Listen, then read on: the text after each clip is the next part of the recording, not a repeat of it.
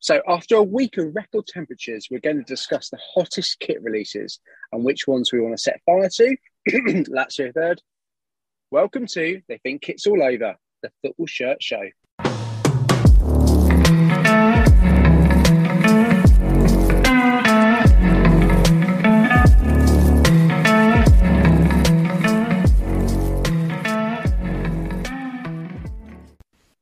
Welcome back, listeners, and to Tom's granddad, who said that we need to swear less.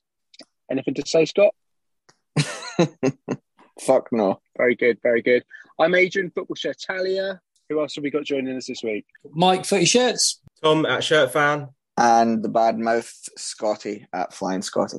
Excellent stuff, gents. This week, we have an incredible feature with Dan, who runs the Crystal Palace podcast, Hopkin Looking to Curl One. We've got loads more, including a summary of new releases, Shirt Room 101, kit history. But before all of that, we've got this week's news.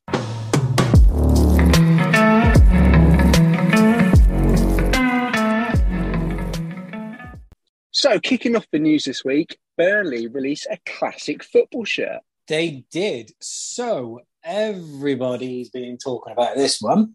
We saw Burnley drop we'll talk about the shirt first, a really, really smart shirt. A good throwback to a retro 90s number, one of Burnley's more popular and famous shirts, if you like. But one of the main talking points for us as shirt collectors is the sponsor, which is none other than the market leader, Classic Football Shirts. So it's had a mixed reaction. The majority of people are happy that, you know, our little corner of the collecting world is getting a little bit of the spotlight, if you like, and it's had its fair share of haters. But as we all know, when you're at the top of the tree, that's exactly what happens. The little guys get a little bit upset with you. But the shirt and the sponsor, I think, look great together. I think it's great to see Classic Football Shirts on the shirt of such a big mainstream club. And yeah, what do you guys think? Yeah, I agree with you. I think finally we can take this hobby of ours out of the shadows and into the mainstream. And I see absolutely nothing wrong with that, really. I think it's good to see Classic Football Shirts doing so well so that they can sponsor a club like Burnley. And I think it's a positive thing, I think, you know? I think all the people that are getting upset about it don't realise that it's actually of benefit to them, well, if you have a collection in the first place. But because, as Tom said, this is bringing it, you know, this is still quite a niche market, as much as it's, you know, we're all involved in it, so it's kind of our world and people that have been collecting it for a while. But when you speak to, you know, random people, they don't appreciate the level of value that can be within a collection. And by them getting on a shirt that's going to be on, you know, it'll be on TV, and these people that maybe aren't into it, they'll be like, oh, I wonder what that is. And all it takes is a quick look on the website. And I'm guessing a lot of jaws will drop if you've never looked at a used football shirt website before with some of the value of stuff. And it can only increase people's awareness of what is now starting to become, you know, a serious collector's item with people. So, you know, if you have a collection, I think it's good news for everybody. So, sponsor aside, what do you think of the shirt? I think it looks good. I really like it. Yeah, I think it's a really good shirt. I think Umbro have done a really good job. It would be interesting. I know a few people were congratulating Classic Football Shirts, but I'm pretty sure they didn't design the shirt. I don't think Umbro let them into the office to design the shirt just because they're sponsoring. But saying that, it is kind of cool that it's a throwback. You know, they took the design from, I forget what year the shirt was, but so it's a Classic Football Shirt sponsor on a throwback shirt to a classic shirt, which I think works really well. And I think it looks class. Yeah, I agree. I really like the shirt. I think someone pointed out maybe they could have, you know, continued that kind of throwback design on the body into the sleeves. I think maybe, yeah, they have a point with that. But overall, it's a good shirt. And again, like we said, Classic Football Shirts on the front of a shirt. Think how many casual observers there will be of that sponsor. They might have collections in the loft they've long forgotten about. And, you know, the more interest there is in this that we're all into, I think, yeah, only for the best. Some people's lofts are gold mines, according to Twitter, so you're not wrong. But, Mike, you're right at the beginning. Often, as Grumpy shows in the Seven Dwarfs, some of the smallest people are the most bitter. That wraps up the Burnley piece quite well. Tom, you're going to tell us about the perils of player personalisation. Yeah, we mentioned it briefly the other week. We said be careful with new releases and buying new releases, especially if you're going to be personalising them at the moment, because the transfer market is wide open. Players are moving every day. And not just that, but players do tend to change numbers between seasons quite a lot these days. So I seem to think it's happening a lot more anyway. And of course, we've seen loads of squad changes in this last week. We've had Sterling at Chelsea. He's been given a number 17, obviously no longer at Man City. We have Cancelo at Man City, who's gone to number 7 for a fullback, which is unusual and not his number last year. And then, of course, we've had Roma. They've just signed Paulo Dybala, and he's taken Nemanja Matic, is 21, who's only had that number a week or so since signing from Man United. So it just underlines that how perilous it can be getting a shirt personalised this early before the squads are all formalised. So one of the things that have been introduced to combat that, though, is Kitbag, of course, one of the other big retailers out there. And they have unveiled this kind of initiative called Transfer Shield, which you can see on a lot of the new releases that they have available. And basically, this idea is Kitbag, if you buy a shirt and that player changes teams within 90 days of your purchase, you can replace that shirt for free, which, you know, is a lovely little layer of insurance, because it's definitely a trap I've fallen foul of in the past. I think it's, I mean, the Kitbag thing in particular, I think is a really good move. I'm as somebody who kind of like, I'm a bit 50-50 when I buy shirts as to whether or not they come with a name set and whether I bother with that from the start or not. But it does give a little bit of, you know, added insurance, I suppose. I mean, on the contrary to what Kitbag are doing, I think it was somebody shared their experience with Man City this week, I think it was, where they'd got a shirt personalised and the number had changed literally the day after. And quite frankly, absolute shithouse move, in my opinion. Man City just said, you know, players change. What do you want us to do about it? Well, I'll tell you what we wanted to do. I want you to not do that the day after someone buys their shirt.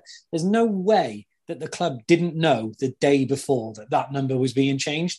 So all credit to Kitbag. It'll probably cost them a bit of money in the long run. So, you know, you can't fault them for what they're doing. Yeah, the only thing I think it's a really good incentive, and I think it definitely will be popular with the retailers, but it would be interesting to know what they're going to do with the shirts that get sent back, because I think there's a really good opportunity for a charity donation there for anybody in need, because I know that, you know, a lot of the Red Cross and things send clothes over to people that require it, and I think that would be a really good, you know, a wholesome way to deal with those shirts that are not going to be, that essentially will be ruined. You know, they could really do some good for somebody. Hang on a minute, I do have to interject there, because Bruno Fernandes is one of those players that's changed numbers. I feel sorry for those poor little kids if they're being sent Man United shirts, Scott. You can't do that for them. Just to clarify, Tom, sorry, did you say that they're covered against transferred players, not just players who change their squad numbers? So this is actual transferred. So if someone leaves the club within 90 days of you getting the printed shirt. So that's what it says on the kind of like promo image that Kitbag gave out and that's on their website. Yeah, it's interesting. It doesn't actually say players that change their squad number, but I don't know. Maybe we should ask them for clarification, but I'd like to think that it would cover that too. I think in the small print, it says permanent transfers only. So I'm thinking if you get a Italian/Tottenham type move where it's a 2-year loan and then a fee at the end, that potentially wouldn't count either. And like you say, squad number changes with Fernandes and Cancelo potentially wouldn't count. But Man United were pretty good about this a year ago, weren't they, Scott? They'll let you get your own back here. But when Cavani gave up the number 7 shirt for Ronaldo, the club actually did the right thing, didn't it, Scott? Yeah, they allowed you could bring your Cavani shirt and get it. They were, I believe what they were doing was they were reissuing the shirt with Cavani's new number, but they were allowing you to bring it back for free. Yeah, because it was one of those, well, it was you remember the transfer, the day it happened. It was very close to deadline day, and right up until 10 minutes before he was going to move, it was going to City. So, yeah, I think. And also, Cavani, because Cavani didn't know it was happening until it literally happened, they obviously negotiated in the background, and he said that he was willing to give up the 7. So, yeah, I think the club didn't even because the number was taken, there was no way the club could have known that that was going to happen. But yeah, funnily enough, with a club run as shambolically as Man United, then they actually managed to organise that quite well. That wraps up the squad number changes. Let's move on to rumours of the greatest club manufacturer partnership of all time, personal opinion only, could be about to kick off again. Yeah, I think, I mean, I don't know about the Lazio fans, but certainly the Roma fans, and I would hope that all the neutrals are extremely excited about the news that has broken today. Now, nothing's a done deal. This is just a rumour. But the news outlet from Roma, Il Tempo, have come out and said that when the New Balance deal expires at the end of the season, the front runners to take over it are Adidas. So starting from the 23-24 season, we could see the reunitement of Roma and Adidas. And I mean, we've spoken about these shirts time and time again, but I think with the throwback work that Adidas are doing right now, there is a definite window there for some absolute bangers to come back with no licensing issues. Adi, you have to be excited. Yeah, I mean, I'm more than excited. I've gone through 7 boxes of tissues and I sprained my wrist so badly. I had 2 schools of thought initially. You look at some of the Adidas stuff and you think it's very templaty nowadays. Yeah, we talked about labels like Macron coming back and actually overtaking Adidas in terms of how excited we are. And then I looked at a few people today and they pointed out the Arsenal shirts and the stuff they've done with United over the last few years. Some of that throwback stuff, some of the moderns, even the modern stuff for the top tier teams. And you'd like to think, you know, don't want to start a war here, but, you know, if they're giving great bespoke stuff to Arsenal and you've got Roma, you know, you're looking at a bigger club there. You're going to get some absolutely quality stuff. And not just the kits. I'm thinking for training wear. I'm thinking for leisure wear. That's one of the things I've missed from Nike, to be honest. I quite like New Balance stuff, but the Nike leisure wear was fantastic. And Adidas are up there as well. So, yeah, I mean, we've got 376 days to go till the season kicks off the year after this season. I'm already looking forward to the kits if that deal happens. I think as somebody who likes all the original Roma Adidas stuff, but would choose to focus my finances elsewhere when I'm buying horrendously expensive shirts, I think I'm personally very excited by the prospect of it, because not necessarily for reissues, because as I've said in the past, they're not necessarily my thing. But obviously, we are going through this whole throwback shirt era at the moment. I don't think that's going to change anytime soon. And it's certainly not going to change if Adidas and Roma do link up again, because there is just too much that could just be reimagined or updated. And personally, if it is true, I think it could be one of the best things to happen to football shirts in a long time. And I'm about to be something here that apparently from a few of our listeners, I'm not that very often, which is positive.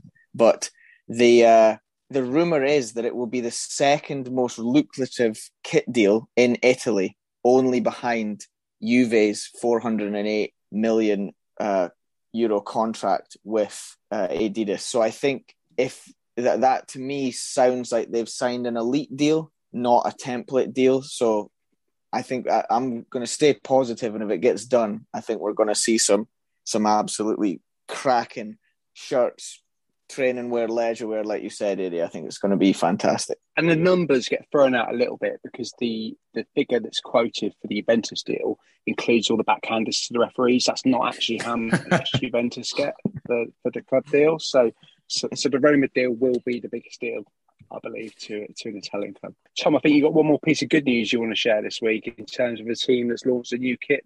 Yeah, so we often talk about shirts and their longevity and how, you know, we mentioned a few weeks ago, Nike were thinking about keeping home shirts for 2 years. And we also mentioned Umbro. They do that with a couple of the clubs in their stable already. They keep kits for 2 years. Brentford is one of those clubs. They're going into their second Premier League season with the same home kit, and they released an away kit, and it's actually a lovely shirt. It's retro influenced. It has the old 1970s, 1980s Castle crest that Brentford used to wear. But the interesting thing is, Umbro have said that this kit is going to be used for 2 years consecutively. So that's a home shirt they've had for 2 years, and they'll now have an away shirt for 2 years. So, yeah, we want to see more of this kind of thing, I think. Obviously, I've said in the past that I'd rather have a new kit every year, and I'm going to stick by that. But obviously, I understand the benefits, and I know exactly why it does need to be done a little bit more across the board, even if it is just away shirts or third shirts or something. But yeah, it's a good thing. All credit to Brentford. Easy to cash in on kits and shirts, and it's just something they've decided not to do. So yeah, all credit to him. I think, I'm not sure if we've mentioned this before on the pod, but I think every team could take a leaf out of the MLS's book, which is not something you say very often. But, you know, they release a new shirt every year because they stagger it. So the home shirt lasts 2 years, the away shirt lasts 2 years, but they stagger it. So you still get a new shirt every year. And I know they've not seemed to do it so often now, but there did, in the past, you did used to get the occasional third kit due to clashes. I think that's why they ended up changing it. You know, they made everybody have one white kit so that you always had you didn't have a kit clash. But even still, you know, then at least that way you're getting the use out of a shirt for 2 years, but the fans still get at least one new kit every year. Yeah, that's finding your utopia where you all have the same manufacturer as well, and you're not allowed to go and get independent supplier. Right, that wraps up this week's kit news. Tom, introduce the feature. Yeah, a very exciting one. We were joined by football Twitter sensation and podcaster HLTCO.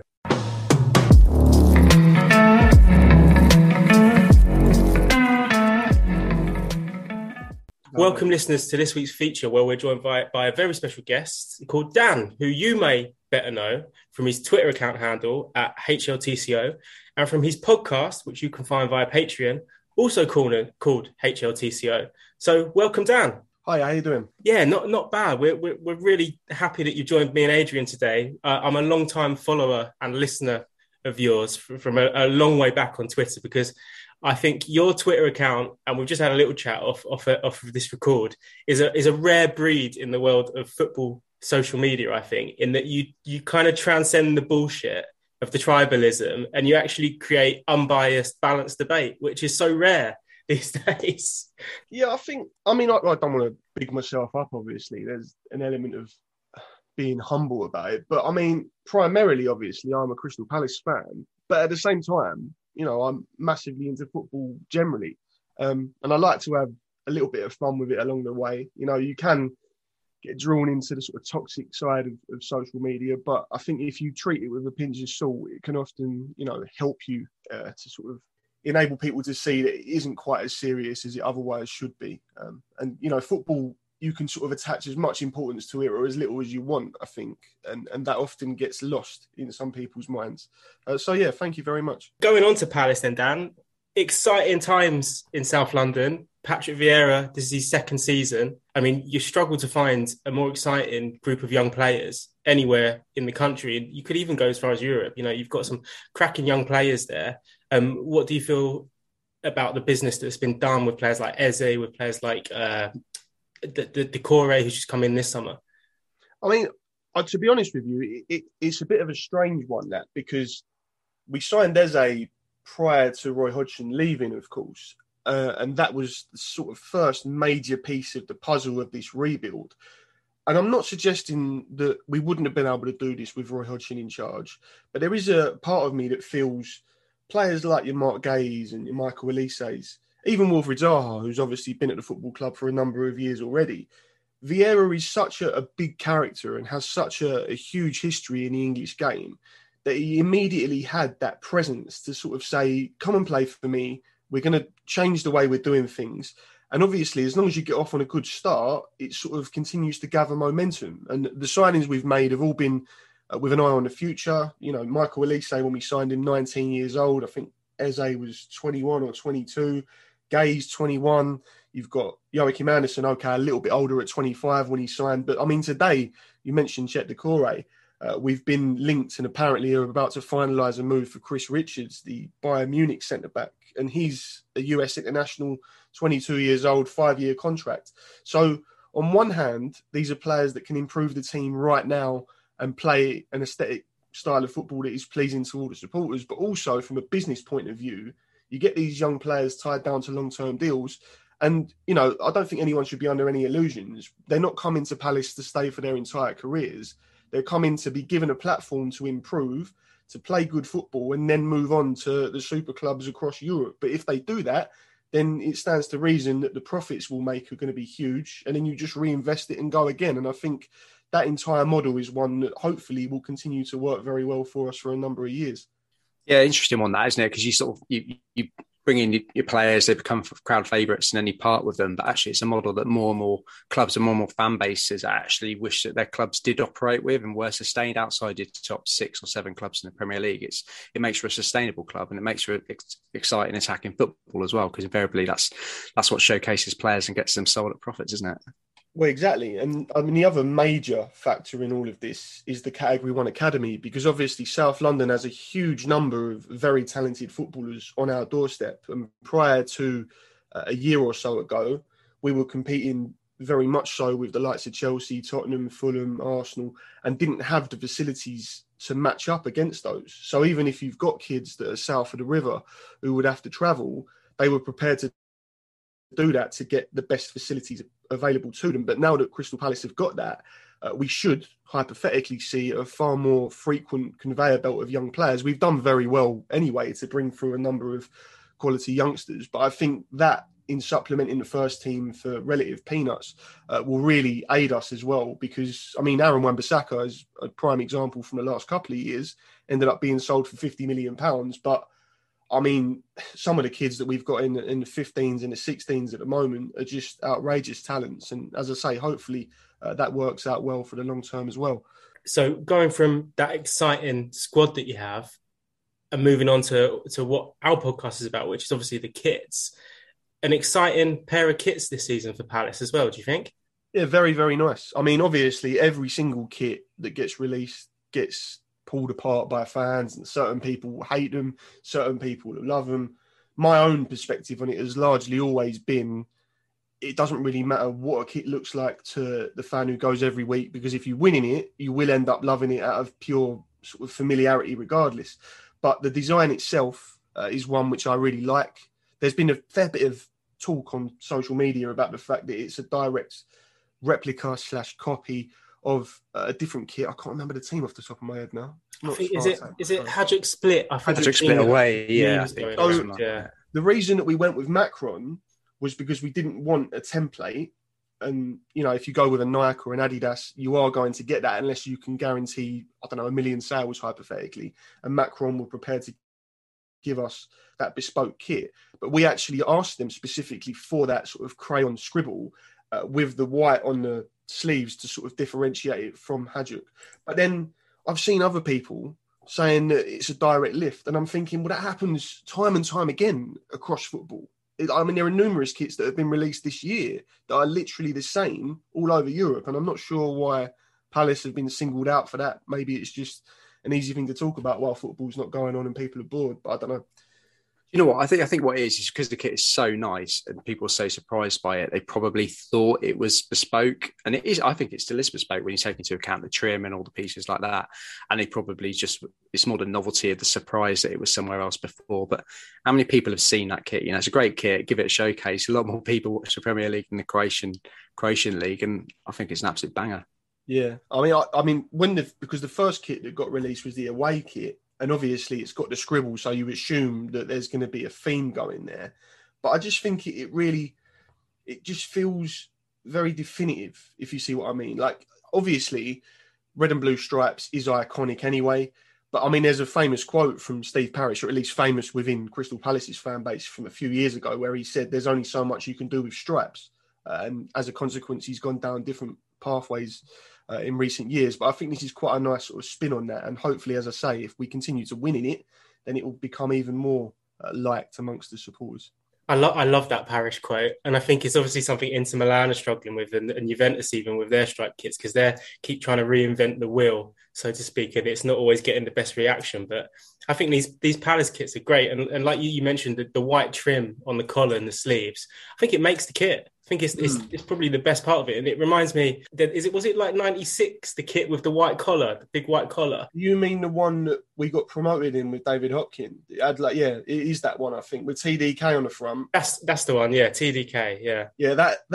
Yeah, the Bayern Munich rip-off or the Palace rip-off. another one. Which way around? That was an Adidas kit. It's exactly the same shirt. It's just, but then no one cares because it looks good. Like, I don't really, you know what I mean? It's all about designs at the end of the day. As long as it looks decent, then I don't see why other people couldn't have the same template, really. But, you know. And where do Palace fans stand on the stripes? You know, very traditional. Everybody thinks Palace have the red and blue stripes. But when you go through the kits in history, and there's been half and halves. There's been kits that have been traditionally red with sort of like blue arms. There's been sashes. I mean, is there a die-hard opinion that every kit should be a solid stripe, or as a fan base generally, is it fairly open to these different ideas and shirts? I think... There is, I mean, obviously, I'm 33, right? And there are a number of Palace fans, 50, 60 years old, who grew up with 1971 to 1973. It's like a white shirt with a claret and blue stripe down the middle. Because we used to play in claret and blue rather than red and blue. The origins of the kit is such that I think his name was Edmund Goodman. Or Goodmanson, I can't remember the full name now, but he basically was our first ever manager, and he arrived from Aston Villa and brought kits with him, which is why from 1905 we played in claret and blue. It was only in, I think it was about 73, Malcolm Allison was the manager, and he decided that we were no longer going to be called the Glaziers, we were going to be called the Eagles, and he wanted to change it from claret and blue to red and blue, which is why we now play in those colours. And obviously prior to that change, it was a lot to do with claret and blue stripes or pinstripes, and that's sort of the traditional way of looking at Palace kits. But then throughout the sort of late 70s, we had the red and blue sash, which is iconic in Palace fans' minds. And we do periodically produce sort of retro kits and people do buy them. You know, there's no... doubt about that. But I think if you were to look at the modern supporter, someone that is, I don't know, 20 years old now, they would point towards stripes as being what they would prefer. Obviously, last season we had that sort of relatively chunky sash that's red and blue.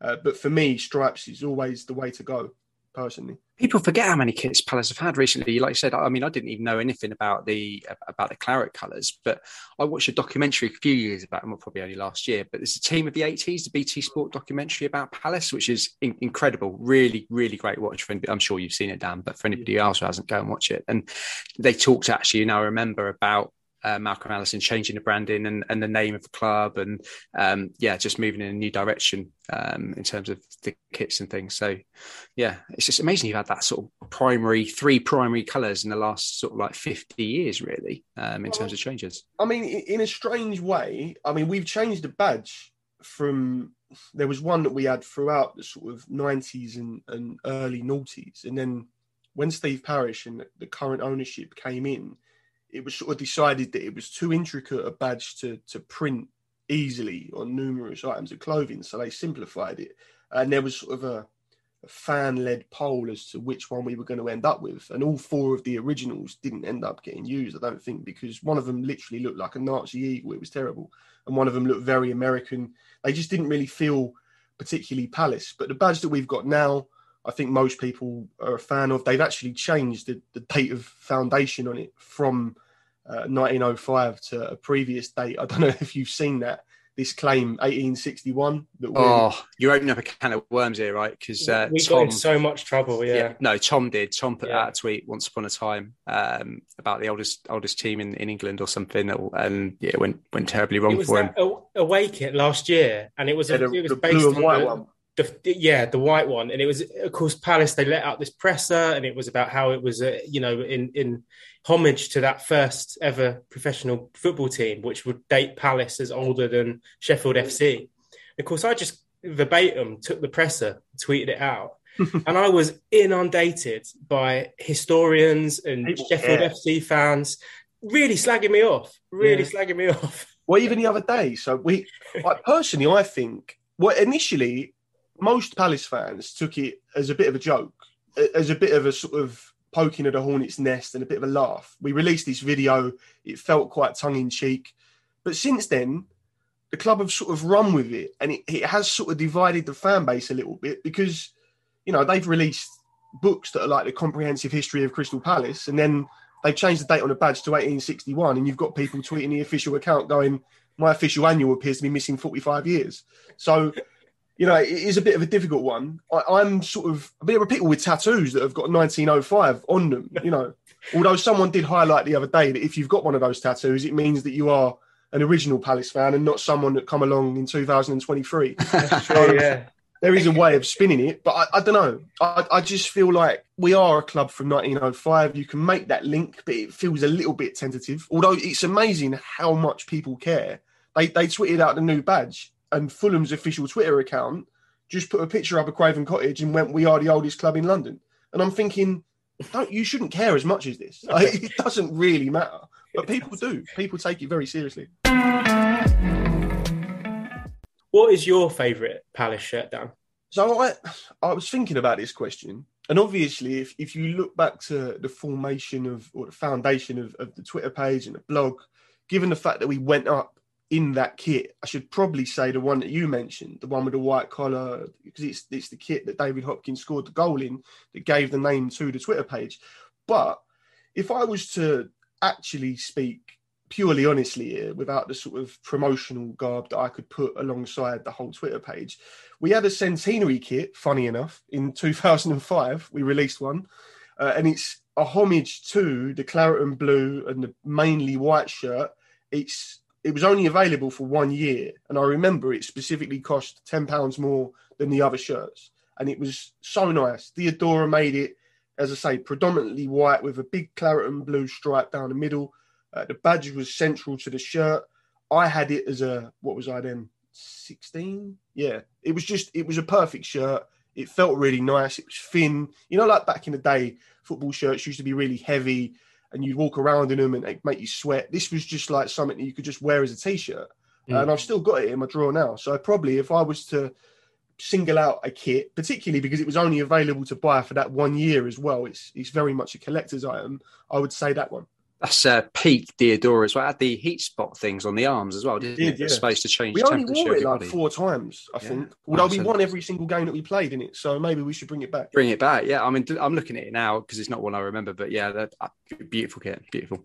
It just reminds me of that era. It's prime Andy Johnson. Yeah. I remember Andy Johnson was killing it at Palace at that time, wasn't he? There was one game that we wore it at Selhurst, and Clinton Morrison was at the club with AJ at that point, which was ironic because we'd sold Clinton Morrison to Birmingham and got £5 million plus Andy Johnson, which is absolutely ridiculous, right?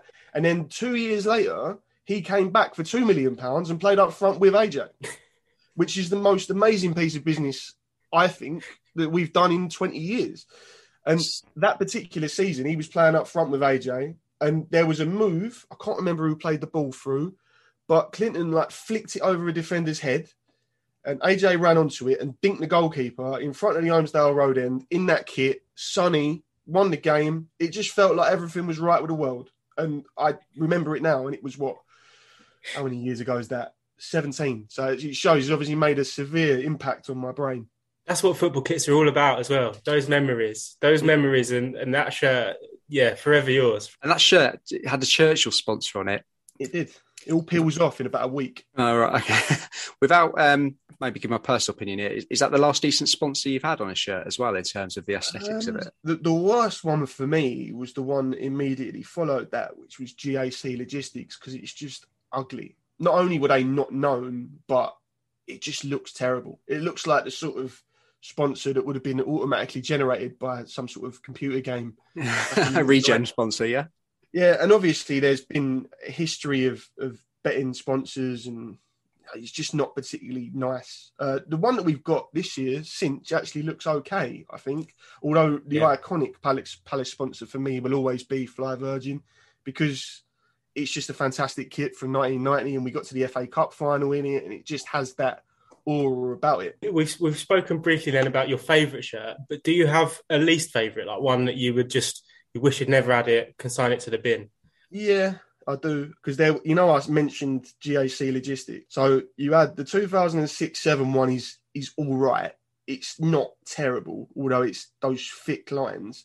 And then 2007-08 is the same sponsor with far too much red on it. Like, what is that? It's not a Palace kit, that. Red shorts, for me, just don't work with Palace kits. They always have to be blue or white. And it just looks terrible with the triangle going down. It goes into like a V, doesn't it? At the bottom, yeah.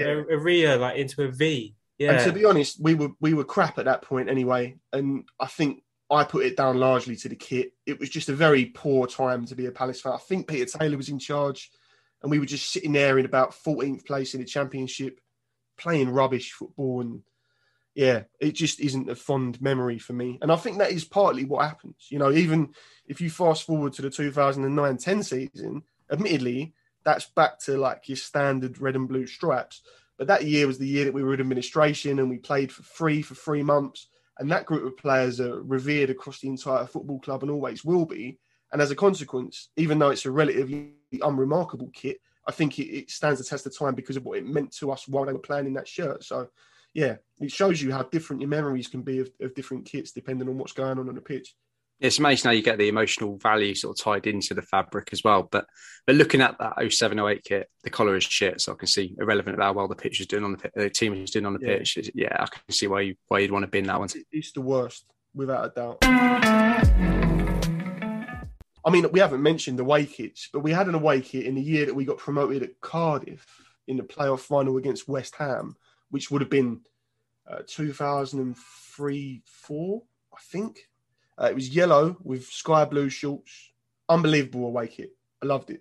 And we've not done it since, I don't think. Well, actually, that's a lie. We did it in 2015, but it didn't feel as nice to me. See, I'm just looking at that away kit you mentioned, yellow with this like sky blue, again, like collar. That they were Admiral making those kits, 03-04. You've really had a lot of different manufacturers, haven't you? We cycle through them. There's no doubt about that. The last 20 years, you've pretty much gone through every single one of them. Adidas, Nike, things like Admiral, Theodora. There's a lot of clamour amongst the fan base to get Adidas back because in many people's minds, that was the golden era of Palace kits. When we had that David Hopkins TDK one. And, you know, I just think... I'm always of the mind of I would rather have a kit that is relatively individual to us rather than one that's all over the world and it's just a template. With that in mind, unless we become a superpower, you're never going to get an Adidas or a Nike making us our own kit. So even if you were, honestly, I'd certainly put that out this year. Macron's an upgrade on Adidas. Kappa have got to be one of the only ones you haven't had. Again, I'm looking. I mean, we've even got brands like TFG Sports, Nutmeg, Buchta, Ribery, Lecoq Sportif, Macron now. I mean, yeah. Bloody hell! I mean, we've had Macron twice now. We struggled to find a club with more manufacturers, but I guess it means it leads to such a great variety of shirts. Well, yeah. I mean, to be honest, I was quite pleased with Puma. Obviously, we're not with them anymore because we've gone back to Macron. But I didn't think any of the Puma kits were poor. I didn't see them and immediately recoil at my screen when they were released. So I think we've done relatively well in recent years. But I think there's an increasing effort from behind the scenes at the club to sort of be relatively innovative with it, but still make sure that it feels authentically Palace. And that's something that I think should be important always. One of the questions we always like to ask people when they come on, and it does get the brain moving a little bit. We always like to ask people what their fantasy player kit combination would be. And again, like you've mentioned some names here, and of course the podcast Twitter page is named after David Hopkins, but what would be your dream player kit combination for Crystal Palace? I think it's got to be Zaha in the 90 kit, just because that was, other than right now, obviously, with this unprecedented period in the Premier League success-wise, that team with Ian Wright and Mark Bright and the FA Cup final and the sort of hope that we had as a fan base at that time and what that shirt and kit generally sort of means to the fan base. But if you look at the last 12 years, Wilfried Zaha is just somebody that encapsulates Crystal Palace down to a T. And I think if he could have or can play in that shirt at some point, I just think it would be the perfect mesh of like old and new. Because if you look at this whole era since 2013, he's been pretty much ever present. And I honestly feel like he will go down as a club legend regardless of anything else. So if you could have him in that shirt, I think that's probably where I would go. Great answer. Well, thank you very much, Dan. It's been an absolute pleasure. Love chatting about all the Palace shirts. Really excited to see where Palace go this year. And I'm rooting for Mark Gearhey, definitely. So he's a Rolls Royce, mate. I'll tell you that. You've made an absolute error getting rid of him. I know. Thank you very much for joining us, Dan. And again, for anyone that doesn't follow him, you can find him on Twitter at HLTCO and the podcast at Patreon, also HLTCO. Lovely stuff. Thank you very much.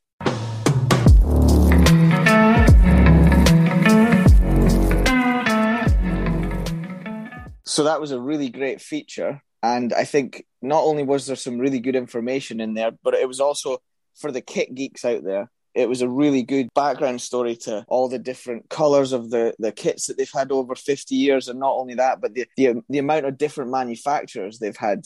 There can't be many clubs out there that have had such a wide variety of manufacturers. So if you're a, you know, that was a great listen for the kit geeks. Scott, you're reading my mind because that leads nicely into this week's new releases. And I'm going to kick off with the Crystal Palace Macron third shirt. Gents, same rules apply. 2 to 3 words per shirt. As I've said, Crystal Palace third shirt. Off you go. Mike, Tom, Scott. Macron smashing it. Top of the game. Top of the pile. Brilliant sash. We've had a peachy number from Umbro and the Werder Bremen away shirt. More great Umbro. Fruit salad. Delicious. Yeah, a bit too skin-coloured for me. RB Leipzig Incorporated released their new home shirt. Nah, it's okay. Doesn't make sense to me. Yeah, spilled paint on a template. Juventus, soon to be the second best Adidas team in Italy, released their away shirt. Sponsor ruins everything. A bit team wear. Boring, worn by cunts. Sorry, Grandad. Which one? Oh, there's a couple that spring to mind. Preston North End wearing the Unite home shirt. Picked from a catalogue. Oh, I like this. I think understated but good. Terrible team wear. Everton released a pink Hummel away shirt. Not for me. It's okay. Yeah, it's okay. Ruined by sponsor. Michael Jordan came back with PSG and their new away shirt. Best jump man so far. Again, range between the stadium and the ADV is huge. Great colourway. Best so far, Mike. I think so. Scott? Yeah, I've commented on a few threads with people coming out saying that it's boring and it's this and it's that. But I mean, it ticks all the boxes. It's got the, you know, that kind of adapted Hesh tear stripe, but it's not the same as the ones they've used in the past because they've changed how it adapts with the sponsor. They've still got those great basketball shorts. And I think the colour is class. I think the dark grey and the black looks really smart together. Monochrome badge. It's good shit. There we go. The authority's spoken. Blackburn Rovers released 3 Macron shirts this week. I want to talk to you about the red third shirt with the roses. Shit sponsor. Wank sponsor. Yeah, I had great pattern throughout. The pattern is unreal. There's nobody else picked up on that at all. It's really good. Cremonese have returned to Serie A and they've returned with a Cerber shirt that's a throwback to the 90s. Gentlemen, what do you think? Great colourway. Yeah, classic Serie A this. I think it looks a bit Dortmund. Scott, fuck off. The rest of you, the best release video. It's pretty much exactly that. It's the Dortmund home kit in a different colour. Big fan of the show, Paul Bierman would like to shout West Brom's away shirt this week. Fuck the baggies. Nice badge. Humour awful again. Scott, that West Brom shirt had charity elements. You're a bad man. But next year's third shirt. Hate it. Trashy, gaudy crap. Worst of a shocking 3. Love you guys. Gwyn Camp, if that's how you say it, with their Umbro set shirts. I think it's pronounced Gangom, and it's one of my favourites of the year so far. Gangom. Yeah, sponsor overload. Brighton home. I love it, and you're all fucking wrong. I don't like the yellow trim. So I'm breaking the rules for this one because there was a very, very funny meme on Twitter that was from an account that, yeah, there are more than one accounts that post funny football memes, but it was Fatboy Slim standing with his hands up and somebody's written it so the white bit looks like an H and they'd written shit. It fitted in so well. I was like, that's brilliant. That was hilarious. There's only one football account for memes on Twitter, and that's Kit for Brains. But CB Seagull, a big Brighton fan, really likes it. He says it's different, but it's still us. So there we go. We're all wrong.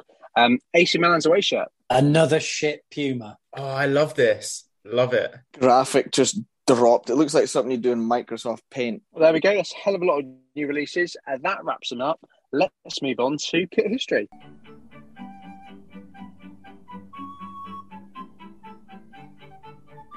Kid history, kid history, we haven't made it up. Kid history, kid history, we read it on Wikipedia. Right, for kit history this week, I was going to visit Crystal Palace, but that pretty much all got covered in the feature. So I'm going to do something a little bit different. Whilst I was on my deep dive about Palace and the history of their kits, I stumbled across a great little website that basically had some incredible information about kits that clubs have used over the years for short periods in time before they settled on their more sort of like well-known colours. So I've just kind of pulled out a few that I thought were really, really good. And I'm going to drop a thread of them in the week from the pod account so everybody can see them. So firstly, the one that I liked being a Villa fan was Villa. So it's chocolate and brown stripes. So everybody knows that everyone copied Villa, who wear claret and blue, especially West Ham. But originally, it seems like our claret and blue came after chocolate and brown. Moving on from there, I saw one of the coolest shirts I've ever seen that was worn by Blackpool. It was a black, gold and red hooped shirt, and it was used as a gesture of support to Belgian refugees from the Great War. On from there, we'll go to Bolton. So Bolton once had white shirts with red polka dots. Now, apparently there's no photographs of this shirt, but it's well documented in newspapers from the time that they definitely wore this for a few years. Next up, we got Brentford. So Brentford, again, hoops seemed to be the craze in the late 1800s, early 1900s. And Brentford wore a mad mix of claret, salmon and blue hoops. Amazing. On from there, we go to Chesterfield. Now, Chesterfield, early on, went full Brexit FC and had an enormous Union Jack covering the entire torso of the shirt. Not for me, but an interesting point in their history. Leyton Orient had white, red and green stripes, not too dissimilar from the Cork City kits from the early 90s that we love. Wolves had an incredible Monaco-style diagonal cut split of the old gold and black. West Brom once wore a scarlet and blue. That's scarlet and blue, not claret and blue, apparently. Yeah, okay, West Brom, you tell yourselves that. So, yeah, scarlet and blue stripes before they moved on to their blue and white. And then the one I'm going to mention finally was my favourite. So Watford once went to the pitch in a green, red and yellow hooped shirt that, quite frankly, looks exactly like, I don't know if you guys remember these, but do you remember Refreshers, the fizzy sweets you had when you were a kid? Looks exactly like a packet of them. And I can't wait for everybody to see that. So look out for the thread because I'm going to share all of those and the website. You can find all of that on. That's amazing that somebody's managed to put all that together. It must have been really difficult with the time era that those shirts were worn to get like proper evidence to be able to set up a website for it. It is amazing. This site, whilst we're chatting now, I'm just kind of pulling it back up now so I can remember because I was really unprofessional and forgot the website. So it's you've got to be careful about saying you're pulling something back up when you're on a web chat, Mike. People expect no different from this podcast anymore. So yeah, it was actually historicalkits.co.uk, and like I say, I am going to share the link as well as the screenshots of my favorite shirts on there. So this website, we all use old football shirts, which is great. It's user run with us uploading our favorites, but this is just an incredible site that you'll recognize the images from there because they're all sort of like computer generated images of these shirts from the olden days. And like I say, they do put on a little bit of the evidence as to, you know, where the story comes from where these shirts come from. It's one of the places I've used in the past when I am double checking some of the kit history that we've done in the past. But yeah, the amount of time and effort that must go into it is incredible. And I'm going to share it, like I say, for everybody to see, because you just can't miss it. It looks great, or it sounds great. And yeah, there were some great stories. But when you went from Aston to Blackpool to Bolton, it did start to sound like the world's shittest coach trip. I'm not going to lie. We look forward to seeing that next week, Mike. Thank you very much for doing that research as ever. Right, gentlemen, this moves us on to a new feature this week when we've got Ask the Panel. And our first ever question for Ask the Panel comes in from Shirts Happens. Shirts Happens, big fan of the pod. I'm going to try and ask the question in his accent. I don't know his accent. I'm going to make this up. So he says, looking through my shirts got me thinking. I tend to prefer wear shirts over home shirts. I think it's because designers go for it more with away shirts. Beatonsons are absolute crackers. I don't know if they think it's all kids do as well. Question, what do people think? Are you drawn to home or wear shirts, judging by your collection? Right, firstly, apologies to Shirt Happens. I believe his name's Ross for Adie's interpretation of your voice.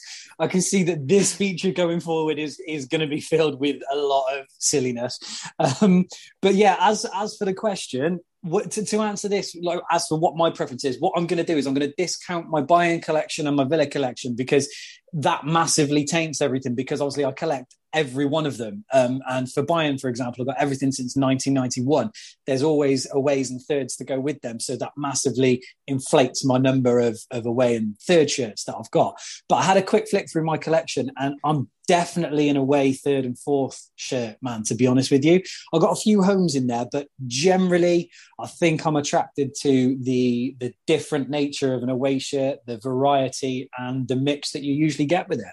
It is, you're right, the away and thirds are the ones that jump out at you. But I think just the way I collect, I normally collect shirts because of certain like club sides or players. So I always tend to go for the classic home look for a lot of the shirts I collect. But then I think maybe, yeah, so like say, for example, AC Milan, I've got more home shirts than aways. But going forward, I think it'd be the aways that would catch my attention now more than the home ones. I am with Ross on this. So I did exactly the same as Mike. I discounted all of my Roma shirts and had a look at my collection. And everybody knows, not everybody knows because not everybody knows, but I collect a shirt for every team that's ever played in Serie A. And away from the big clubs, when I'm starting to pay a lot of money for shirts, I'd rather get a shirt I like the look of. And that's led me to buy a lot of away third and fourth shirts. So I was really surprised. Ross's question prompt me, looked in the wardrobe, looked in the collection, and I've got an awful lot, discounting Roma, an awful lot of away third and fourth shirts.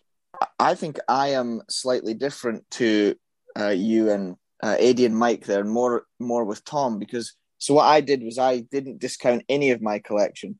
So I have every shirt team that Beckham played for. So again, that would have included aways and thirds, and I have almost... We didn't fucking know that. And I have almost every... I think I'm only missing 3 or 4 United shirts from 1990, but I included all of those in my count. And I came up with... I have 195 out of 450 that are home shirts. And so that's roughly 43% of the collection. But included in the other 57% is the random goalkeeper shirt here or there. So I think I'm not far off of 50-50, I think, which is probably not really answering the question. But when I buy shirts, I don't tend to have a preference whether it's home, away or third.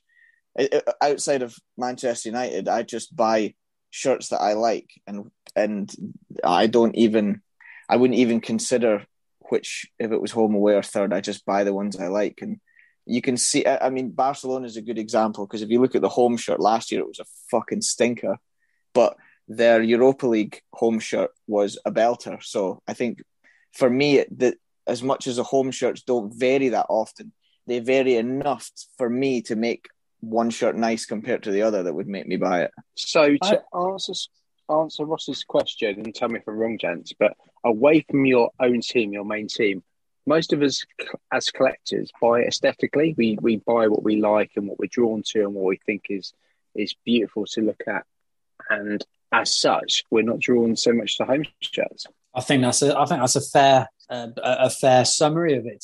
To be honest, I think that I think it'll be good to throw it out on a thread and see what others are thinking, because I think that when we do these things, I know largely it ends up kind of split down the middle a little bit, but I think this one in particular, I do think it will swing more that way, to be honest with you. And if you want to come on next week with a question to all of us and be insulted, like people that go to those Chinese restaurants where the waitresses are really rude, let us know on the Twitter account or in the DMs. Yeah, I think anyone who does it now is going to have to know that the silly voice from AD is going to be part of it now. And nothing's off limits. You can ask us anything about anything shirt related. You can ask. There's no restrictions. Anything football related. People can ask you what you did with your David Beckham. Actually, see it. You can see it still in the box up there. Stop bending over. When you say you see it up there, it doesn't really work on a podcast. It works better than Tom's joke. Right, and that wraps up this week's new feature. But going back to previous week's features, we're going to return to Kit Room 101. What we got this week? I give up. I'm an absolute disgrace. I am flabbergasted. Analyse it till the cows come home. Shocking. I am disgusted with it. Yeah, so this week I've been speaking to Simon Christopher, who has thrown one in for us, and I'm going to play it for us now. All right, lads, so my suggestion for Room 101 would be signed shirts, specifically like the price of signed shirts on the open market, like them being more expensive than normal shirts. You know, I don't understand how a shirt that's signed like to Diego from whoever player should be worth more than a regular shirt just because, it's being sold to Gary from Preston 10 years after the fact.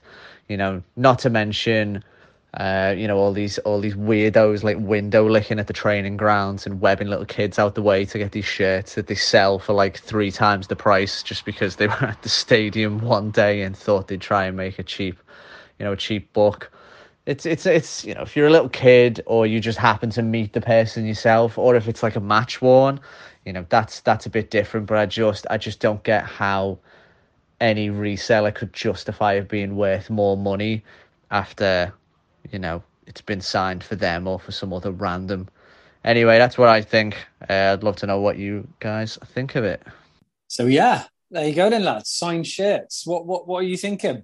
But I want to go first this week because I always have to wait for everybody else. First thing I want to say is Simon is probably one of the most underrated and best Twitter accounts anybody can follow. So I think is it Simon's Doing Life, Mike? Is that his Twitter handle? I believe it is. I will just double check that, but I think so, yeah. Signed shirts. I do have signed shirts. I don't go and seek signed shirts. I wouldn't pay extra for a signed shirt. The only signed shirts I have happened to be because they were great value in shirts I wanted anyway, and yeah, came across them. I think I'm with him. Yeah, I definitely don't feel as passionately about it as Simon does, clearly, but I don't go and seek them out. I would have to agree. I have 2 signed shirts. One of them is a framed David Beckham shirt, shock horror. That was a wedding gift from my closest friends.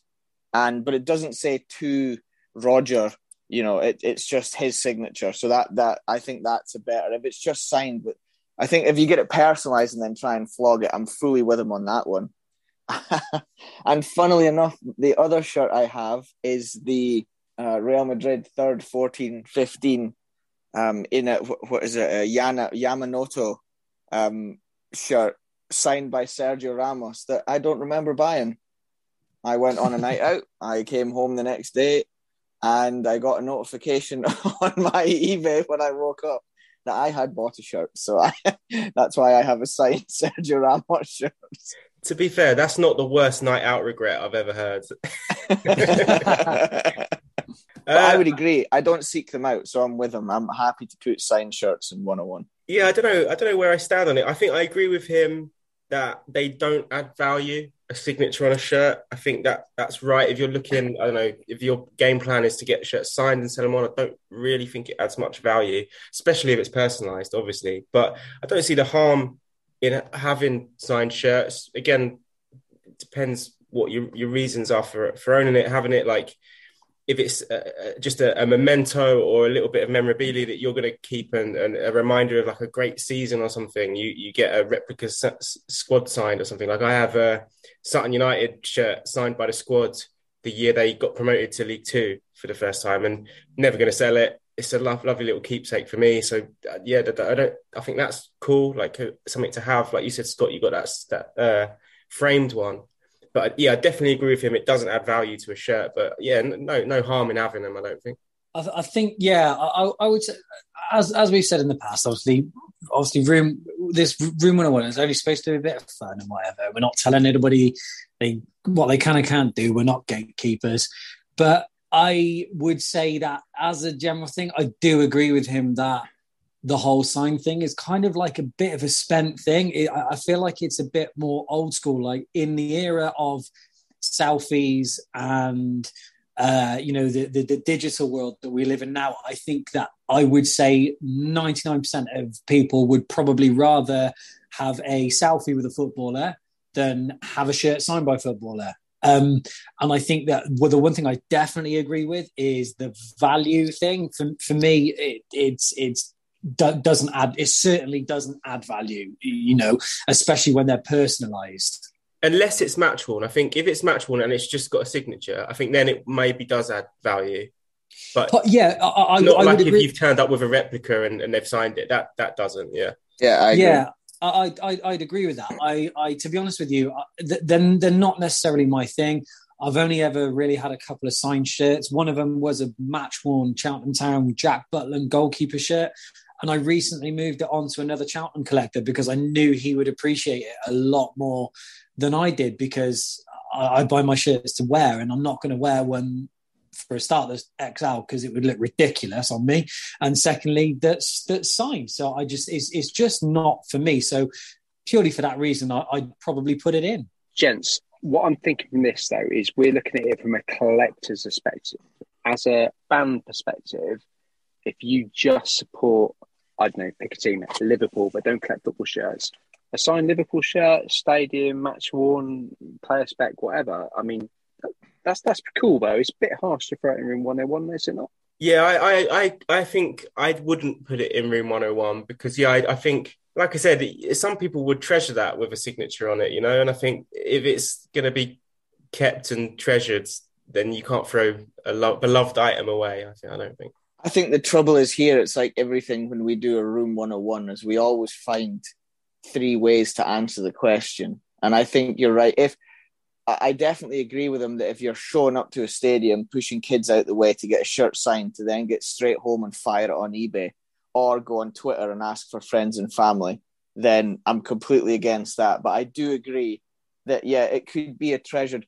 I mean, I have a signed FA Cup quarter-final programme when me and my dad went to Old Trafford and Sir Alex Ferguson signed my programme. And like you said, Tom, I'll never sell that. I didn't get that signature for a profit. I got that because it reminds me of the day me and my dad went to that football game. So... yeah, I think it's another one of those where we've kind of split signed shirts up into different categories, and some of them go in and some of them don't. But if it's just purely a signed shirt, yeah, I think it would be a bit harsh to throw every single one into 101. We're going to vote? Okay, no. Stays out. In. It's out for me. I'm out, even though the temptation was to in just for the song, and then we could shake it all about. But I think this week it stays out.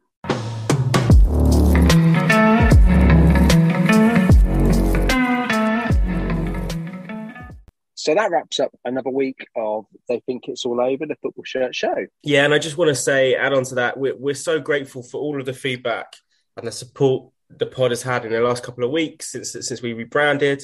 It really has meant a lot to us. We all take a fair amount of time researching, putting this all together for everyone. So that support is the reason we do it. And yeah, we're really, really grateful. And thank you for listening. I hope you keep doing so. Even you, one star.